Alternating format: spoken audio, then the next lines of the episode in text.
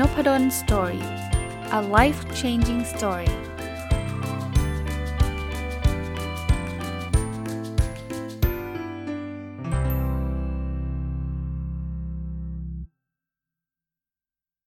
สวัสดีครับ ยินดีต้อนรับเข้าสู่นพดล story podcast นะครับ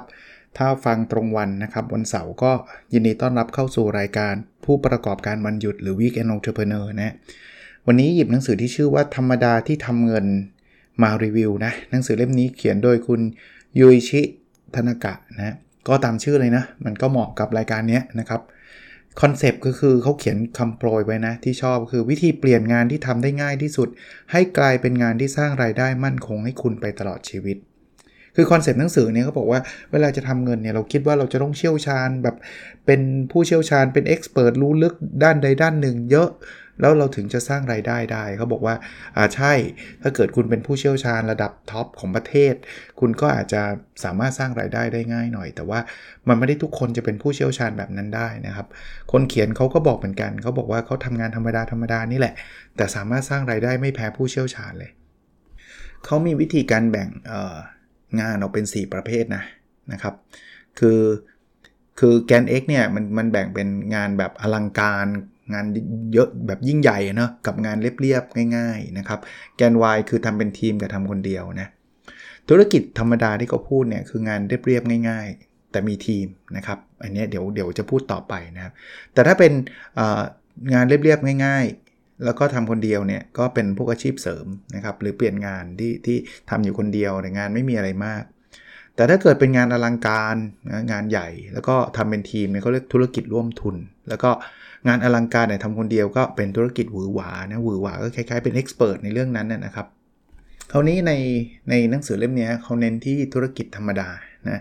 ลองดูลักษณะของธุรกิจธรรมดาที่หนังสือเล่มนี้เขาพูดนะคือจะเป็นเคสที่แบบยังลาออกจากบริษัทที่ทำอยู่ตอนนี้ไม่ได้ตรงไหมตรงวิกเกนองเทอร์เบเนอร์ไหมก็คือทำงานอยู่นะอยากมีไรายได้เพิ่มขึ้นแบบเงียบๆเอาใช่อีกนะครับอ่า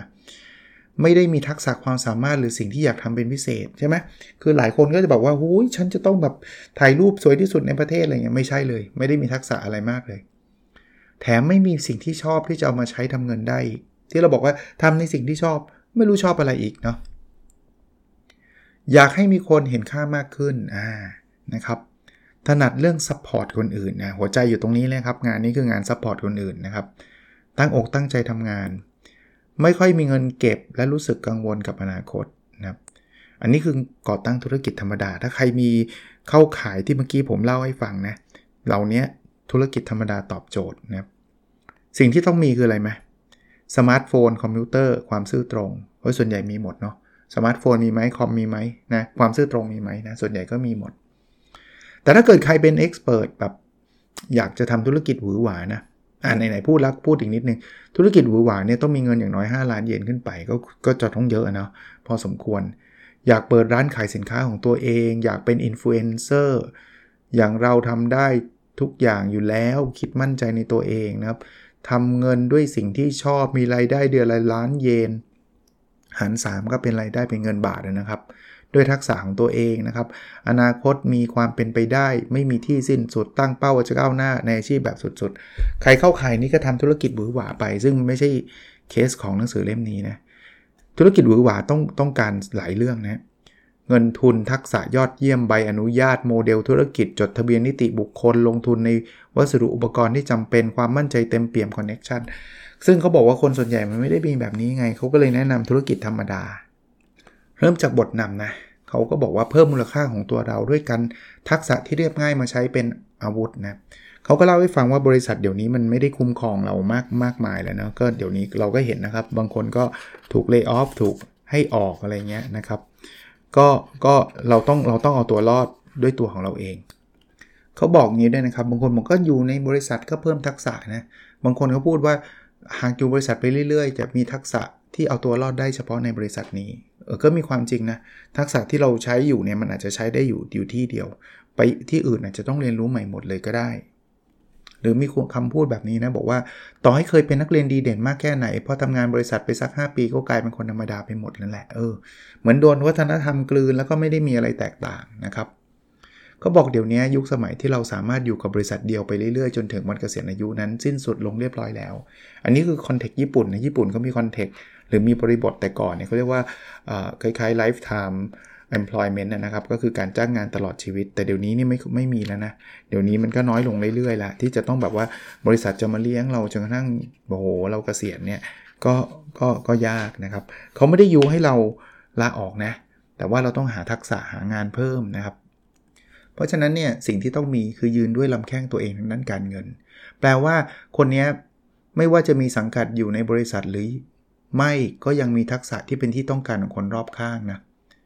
เขาบอกคนที่จะเป็นบุคลากรมูลค่าสูง จึงต้องเป็นคนที่สามารถทำให้คนอื่นคิดว่า อยากทำงานกับคนคนนี้ได้นี่คือหัวใจนะ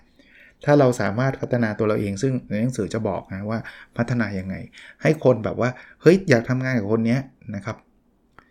บอกความก้าวหน้าในอาชีพในฐานะบุคลากรที่บริษัทที่ทำอยู่มองว่าใช้งานได้ คือคือเราต้องทำให้แบบ เรามีค่าพูดง่ายๆนะครับ บริษัทที่ทำอยู่หรือคนอื่นด้วยนะ มองเราว่าโอ้โหคนนี้แบบถ้าได้ได้ตัวมานี่สุดยอดนะครับ มีสถิติอันหนึ่งน่าสนใจนะเขาบอกว่าในช่วง 3-7 ปีแรกของการทำงาน มีคนประมาณ 70%ลาออก หรือคิดจะลาออกจากบริษัทแรกที่ทำหลังจากเรียนจบไปทำงานที่อื่นฮะถามว่าทำไมคนเหล่านี้อยากไปนะเขาบอกว่าส่วนใหญ่ 3 อย่าง ความก้าวหน้ารายได้ที่สูงขึ้น แล้วก็การเข้าทำงานในบริษัทที่ มีอนาคต แต่คนเขียนบอกว่าการเปลี่ยนงานจะทำให้สิ่งเหล่านี้ได้หรือเปล่า จะได้สิ่งเหล่านี้มาจริง ๆ หรือเปล่า คนเขียนบอกว่าไม่นะมันไม่ได้ง่ายอย่างนั้นนะครับ เพราะฉะนั้นเนี่ยเขากับมองอีกแบบหนึง่งเขาบอกว่าการเปลี่ยนงานที่คนส่วนใหญ่ต่างคิดอยากลองดูสักครั้ง มีความเสี่ยงสูงเกินคาดนะครับ ไปอาจจะเจอแย่กว่าเดิมอีก อยู่บริษัทเดิม เงินเดือนก็เข้าเนี้ยย้ายใหม่มีความเสี่ยง และให้ทำยังไงอยากมีรายได้เพิ่มขึ้น คำตอบคือต้องใช้วิธีก่อตั้งธุรกิจธรรมดา ซึ่งเป็นกลยุทธ์แห่งการเอาตัวรอดขั้นสุดยอดที่หนังสือเล่มนี้กำลังจะบอกนะ ธุรกิจธรรมดาธุรกิจอะไรอะ่ะ ขายขนมเหรอ ไม่ใช่นะ ลองลองลองดูนิยามนะ มันคือการนำทักษะธรรมดาที่พนักงานบริษัทใช้กันเป็นกิจวัตรอยู่แล้ว เช่นทำเอกสาร จัดตารางเวลา ประชุมนำเสนอมาใช้ทำธุรกิจ มันจึงเป็นเรื่อง มันจึงเป็นวิธีการทำงานที่ช่วยทำให้เรายืนด้วยลำแข้งของตัวเองที่มีประสิทธิภาพสูง และมีความเสี่ยงต่ำมากๆ เขากำลังจะบอกว่าทำงาน support อะทำงานเหมือนที่เราทำงานบริษัททั่วไปอะทำเอกสารจัดตารางเวลาประชุมนำเสนอเนี่ย แต่ไปช่วยคนอื่นเขาทำครับ ซึ่ง idea idea นี้ผมต่อยอดให้นะมันน่าสนใจตรงที่มันไม่ต้องการทักษะสูงไงมันเป็นทักษะปกติ แล้วคนอาจจะสงสัยนะว่าเฮ้ยมันจะมีคนให้ทำเหรอมี ในหนังสือนี้เล่าให้ฟังมีเยอะด้วยนะครับ ที่แบบเขาอาจจะไม่ไม่อยากทำงานประเภทนี้แล้วเขากำลังหาคนคนช่วยนะคราวนี้เขาบอกว่าแต่ถ้าเกิดใครไม่สนใจทำไปเรื่อยๆเนี่ยคุณอาจจะเป็นพนักงานดีเด่น พนักงานบริษัทมืออาชีพนะแล้ววันหนึ่งอาจจะโดนบีบให้ออก ซึ่งมันอาจจะมีวันนั้นก็ได้ ตอนนั้นอาจจะสายเกินไปนะที่จะมาทำอะไรพวกนี้นะครับ คนเขียนเนี่ยตอนแรกเนี่ยอยากทำธุรกิจ เป็น entrepreneur เป็นผู้ประกอบการ แต่ว่าเป็นคนที่แบบไม่ชอบคนเลยนะตื่นคนแบบสุดๆนะก็ไปแล้วก็ fail นะครับก็ก็ไม่ work นะครับอยากไปเป็นที่ปรึกษาบ้างก็ทำแล้วไม่ work นะครับเขาบอกทำเงินในฐานะที่ปรึกษาไม่ได้เลยนะครับคือคือพยายามทำหลายอย่างอะคือทำงานไปด้วยก็จะอยากทำธุรกิจอยากทำอะไรแต่ไม่ work เลยเขาบอกว่า เป็นเพราะว่าที่ผ่านมาผมเอาแต่คิดว่าถ้าไม่มีทักษะพิเศษก็ก่อตั้งธุรกิจไม่ได้ แต่ในความจริงเนี่ยสิ่งที่ทำเงินให้ผมได้กลับไม่ใช่ทักษะพิเศษหรือโดดเด่นอะไร แต่เป็นการ support เรื่องธรรมดาต่างหากนะครับเขาบอกว่าถ้าใครจะต้องทำตาม passion ตามความความสามารถเนาะก็บอกมันมีคนมีทำแบบนั้นได้จริงๆนะแต่มีคนเพียงหยิบมือเท่านั้นนะที่จะต้องแบบโอ้โหทำอะไรตาม passion ที่แบบว่าตัวเองมี passion สูงมาก แล้วก็เก่งในเรื่องนั้นมากอะไรเงี้ยมีไม่เยอะหรอก บอกกลับมาที่สมการนะเขาบอกว่ามูลค่าของตัวเองเนี่ยเท่ากับทักษะในการทำให้คนอื่นบอกว่ามาช่วยหน่อยนะครับคราวนี้บอกจะไปหาคนที่ไหน สมมุติว่าง่ายที่สุดเขาบอกว่าช่วยคนที่กำลังลำบากอยู่แค่แค่นี้คนรอบตัวเนี่ยมีใครลำบากมั้งลำบากเรื่องอะไรสมมุติว่าคนนี้แบบไม่มีเวลาอะไรนะทำ powerpoint เออเราไปช่วยเขาทำ powerpoint ได้ไหมเราก็พอได้ powerpoint ไม่ต้องแบบเก่งกาจอะไรใช่ไหมเเขาบอกหากรอบตัวไม่มีคนต้องการแบบนี้ก็ไปหาพวกเขาให้เจอนะไปหาให้เจอนะครับบอกต่อให้ไม่มีสิ่งที่อยากทำหรือเรื่องที่ถนัด เราก็ทำเงินได้ แค่ช่วยคนอื่นแล้วก็สามารถก่อตั้งธุรกิจของตัวเองได้แล้วนะครับ จริงๆ social media ก็ได้นะเขาบอกความสำคัญของ social media อยู่ที่การได้เชื่อมต่อกับคนที่เราอยาก support ไม่ได้มีอะไรยุ่งยากเลย คุณอาจจะบอกเลยบอกว่าเอ้ยใครมีปัญหาเรื่อง powerpoint บอกมา คุณก็อาจจะไม่ได้เป็นเซียน powerpoint แบบระดับโลกอะไรไม่ต้องทำ powerpoint ธรรมดา ใครแบบทำ Excel ไม่เก่งโมเดลง่ายๆนะ ไม่ต้องแบบ Excel หรูหรานะอันนั้นเป็นอีกธุรกิจหนึ่งเลยนะ แต่คุณทำ Excel ได้ คุณคุณช่วยเขาได้ เราพิมพ์ให้ไหมงาน Word เฮ้ย เราจัดประชุมให้หรือเปล่าเอาไหมอะไรเงี้ยบอกดูดูยังไง ว่าคนไหนทำธุรกิจธรรมดาได้ก็บอกว่า คนที่ดูเผินๆแล้วไม่น่าก่อตั้งธุรกิจตัวเองได้นี่แหละเหมาะกับธุรกิจธรรมดาอย่างยิ่งครับ บอกอันที่จริงนะคนที่ทำให้เรารู้สึกชื่นชอบ หรืออยากช่วย support นั้นส่วนใหญ่มักเป็นคนที่มีความสามารถโดดเด่นระดับสุดยอด และพร้อมกันนั้นก็มักจะเป็นคนที่ทำงานพื้นๆที่พนักงานบริษัท ทั่วไปทำกันเป็นปกติไม่ได้เอาเสียเลย แปลว่าคนที่แบบโอ้โหให้คนนี้นี่ฮีโร่เลยนะ คนนี้ที่แบบว่าเราแบบชื่นชอบเลยนะอะไรเงี้ยดีมากนะเขามักจะเป็นคนที่แบบมีมีความสามารถสูง แต่ว่าเขาจะไม่มีเวลามาทำงานพวกเนี้ยมันมานั่งแบบจัดประชุมนั่งทำงานเอกสาร นั่นแหละ นั่นแหละ กลุ่มเป้าหมายเราเราเข้าไปช่วยเขาได้เลยนะครับทำอะไรมั่ง แวดวงธุรกิจธรรมดานะทำรายงานติดต่อปรึกษานะครับ แค่นี้ก็ได้แล้วนะเขาเรียกほうれんそう นะ ชื่อภาษาภาษาญี่ปุ่นนะครับนะ การไม่มีทักษะความสามารถพิเศษใด ๆ นี่แหละคือความสามารถที่แข็งแกร่งที่สุดนะบอกงานของธุรกิจธรรมดาเป็นงานแบบที่แค่ค้นหาวิธีทำในอินเทอร์เน็ตก็ทำได้ทำตามได้ร้อยเปอร์เซ็นต์มันไม่ต้องการทักษะสูงนะช่วย support ธุรกิจของคนที่เราชื่นชอบ มีโอกาสจะไปได้สวยกว่าการนำธุรกิจนำสิ่งที่ชอบมาทำธุรกิจเยอะ เช่นนะ สมมุติคุณ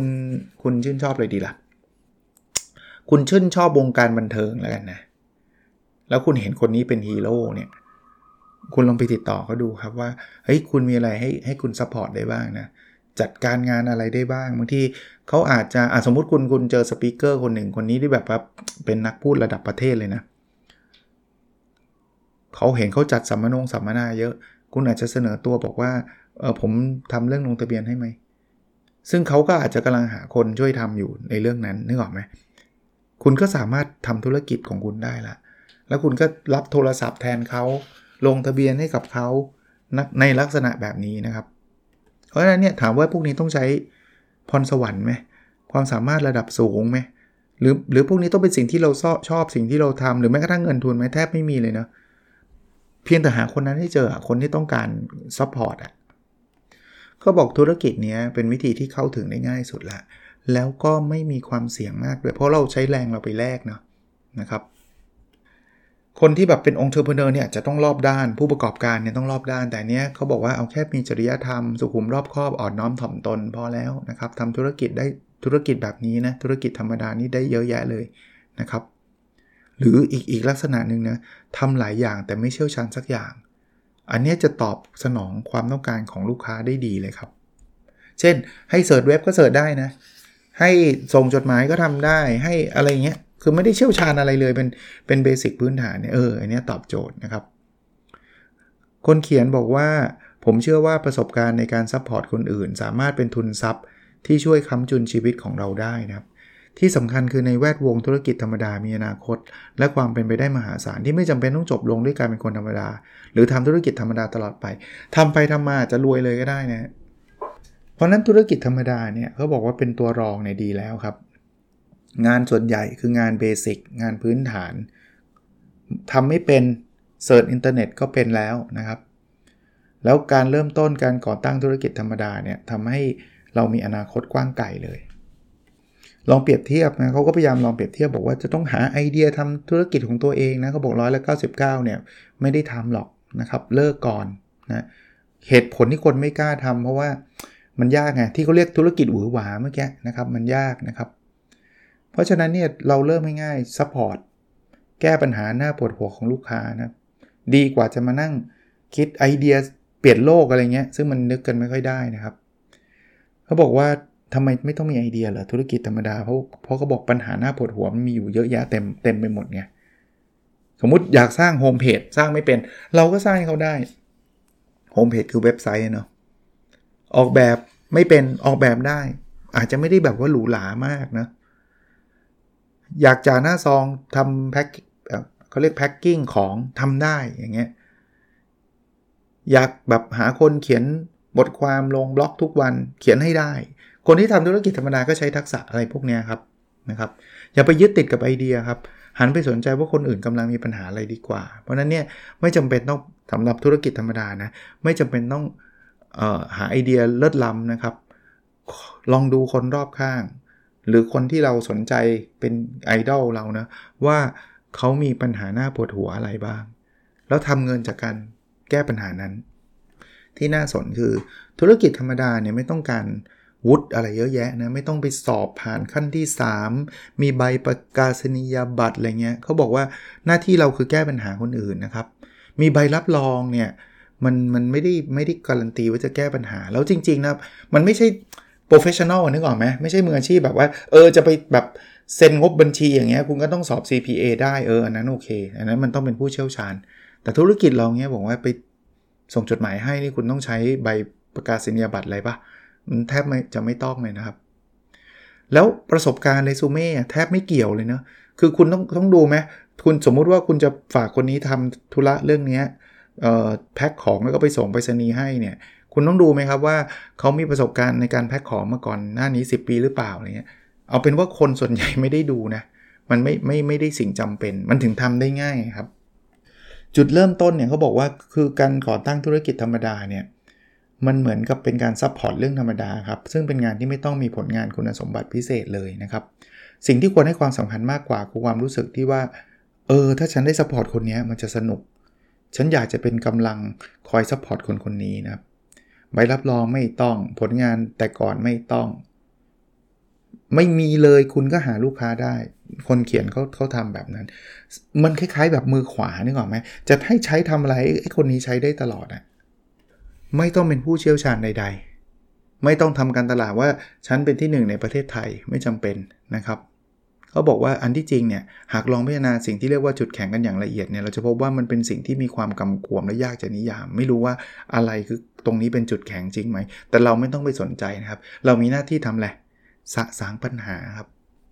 หรือถ้าอยากจะบอกว่าจุดแข็งเขาบอกว่า การที่เราแก้ปัญหา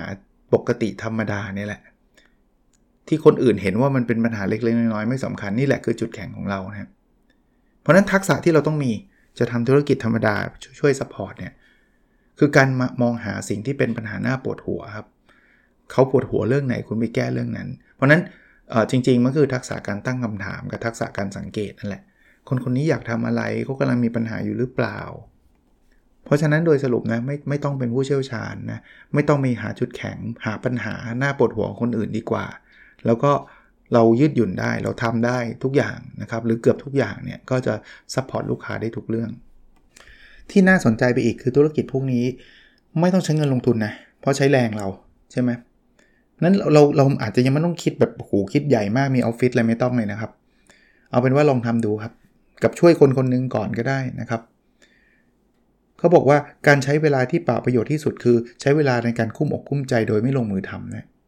ถ้ามีเรื่องที่อยากทำสองเรื่องก็ทำสองเรื่องเลยไม่เห็นเป็นไร เอาลองดูนะครับ การก่อตั้งธุรกิจธรรมดาเริ่มต้นจากการ support เรื่องธรรมดา การมานั่งวางแผนทุกขั้นทุกตอนจะเป็นการเสียเวลา มันไม่ได้แบบว่า เออ คุณต้องใช้เงิน 10 ล้านมาลงทุนเปิดร้านขายขนมอะไรเงี้ย เออ นั้นมันต้องคิด business model อะไรเงี้ยอันนั้นธุรกิจหวือหวา อันนั้นคุณค่อย คุณพร้อมคุณค่อยทำธุรกิจธรรมดาเนี่ย เฮ้ย งานนี้ดูน่าสนุก เฮ้ย อยากช่วยคนนี้ เออ เอาเลย ลุยเลยนะครับ ลักษณะธุรกิจธรรมดาจะ มีลักษณะแบบนั้นนะครับเขาบอกว่าทำไปเรื่อยๆ เดี๋ยวเราก็รู้เองว่าเราอยากอยากทำอะไร ไม่มีเงินทุนก่อตั้งได้ไหมได้เลยนะครับ ซึ่งตรงกับผู้ประกอบการวันหยุดเนาะที่ผมบอกว่ามันไม่จำไม่ควรจะต้องลงเงินเยอะหรือไม่ไม่ลงเงินเลยยิ่งดีนะครับ เพราะมันคือธุรกิจเนี่ยธุรกิจธรรมดาเนี่ยทำแค่ช่วย support คนที่อยากสนับสนุน ไม่มีเงินทุนก็ไม่ไม่ไม่เป็นไรนะเรา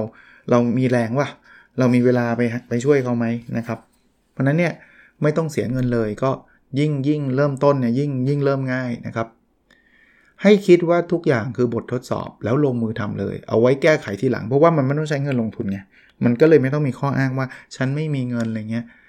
ไม่ต้องมีแผนธุรกิจมีอะไรบ้างคอมพิวเตอร์สมาร์ทโฟนจบนะครับส่วนใหญ่จะเป็นแบบนั้นเนาะอะยังไม่ถึงครึ่งเลยนะ แต่ว่าผมอ่านแล้วชอบใจ จริง ๆ ตอนซื้อมาเนี่ยก็คิดถึงคนฟังรายการนี้แหละว่า เฮ้ยบางทีเราแบบเป็นผู้ประกอบการวันหยุดเนี่ยบางคนที่มีความสามารถหรือว่ามี passion ส่วนตัวเนี่ยนะมันก็ก็เอออยากทำนู่นทำนี่มันก็ดีใช่ไหมแต่ผมเจอหลายคนไม่รู้จะทำอะไรแต่อยากมีรายได้เพิ่ม แต่ว่าจะให้ลงทุนก็ไม่เอา จะให้ไปแบบโอ้จะต้องแบบพัฒนาทักษะตัวเองเยอะ ๆ ก็แบบยังเหนื่อยอยู่ยังขี้เกียจอยู่ แล้วก็ไม่ได้มี passion อะคือไม่ไม่อยากได้เงินอะเออก็ลองพิจารณานี้ดูนะช่วยช่วยอะไรช่วย ได้ก็ช่วยกันนะครับ ก็ลองลองไปหาดูนะครับว่าเราพอจะ support อะไรยังไงกับใครได้บ้างนะโอเค วันนี้คงประมาณนี้นะครับ เดี๋ยวสัปดาห์หน้ามาต่อนะ ธรรมดาที่ทำเงินอะบอกชื่อก่อน เผื่อบางคนที่เกียจรอเป็นสัปดาห์ เอามาอ่านเลยดีกว่า คุณยูชิธนากะเป็นคนเขียนสำนักพิมพ์บีเลนนะครับ เออ เดี๋ยวบอกชื่อคนแปลนิดนึง เพราะว่าคนแปลก็ก็ แปลได้ดีนะครับ แปลได้อ่านได้ได้ลื่นเลยนะครับ ผู้แปลคือโยโยสุเกะเออชื่อเขาอาจจะเป็นนามปากกาหรือเปล่านะ หรือเป็นคนญี่ปุ่นที่อยู่ในเมืองไทย แล้วเขียนไทยได้นะโยสุเกะนะครับ โอเคครับ แล้วเราพบกันในสดถัดไปนะครับ สวัสดีครับ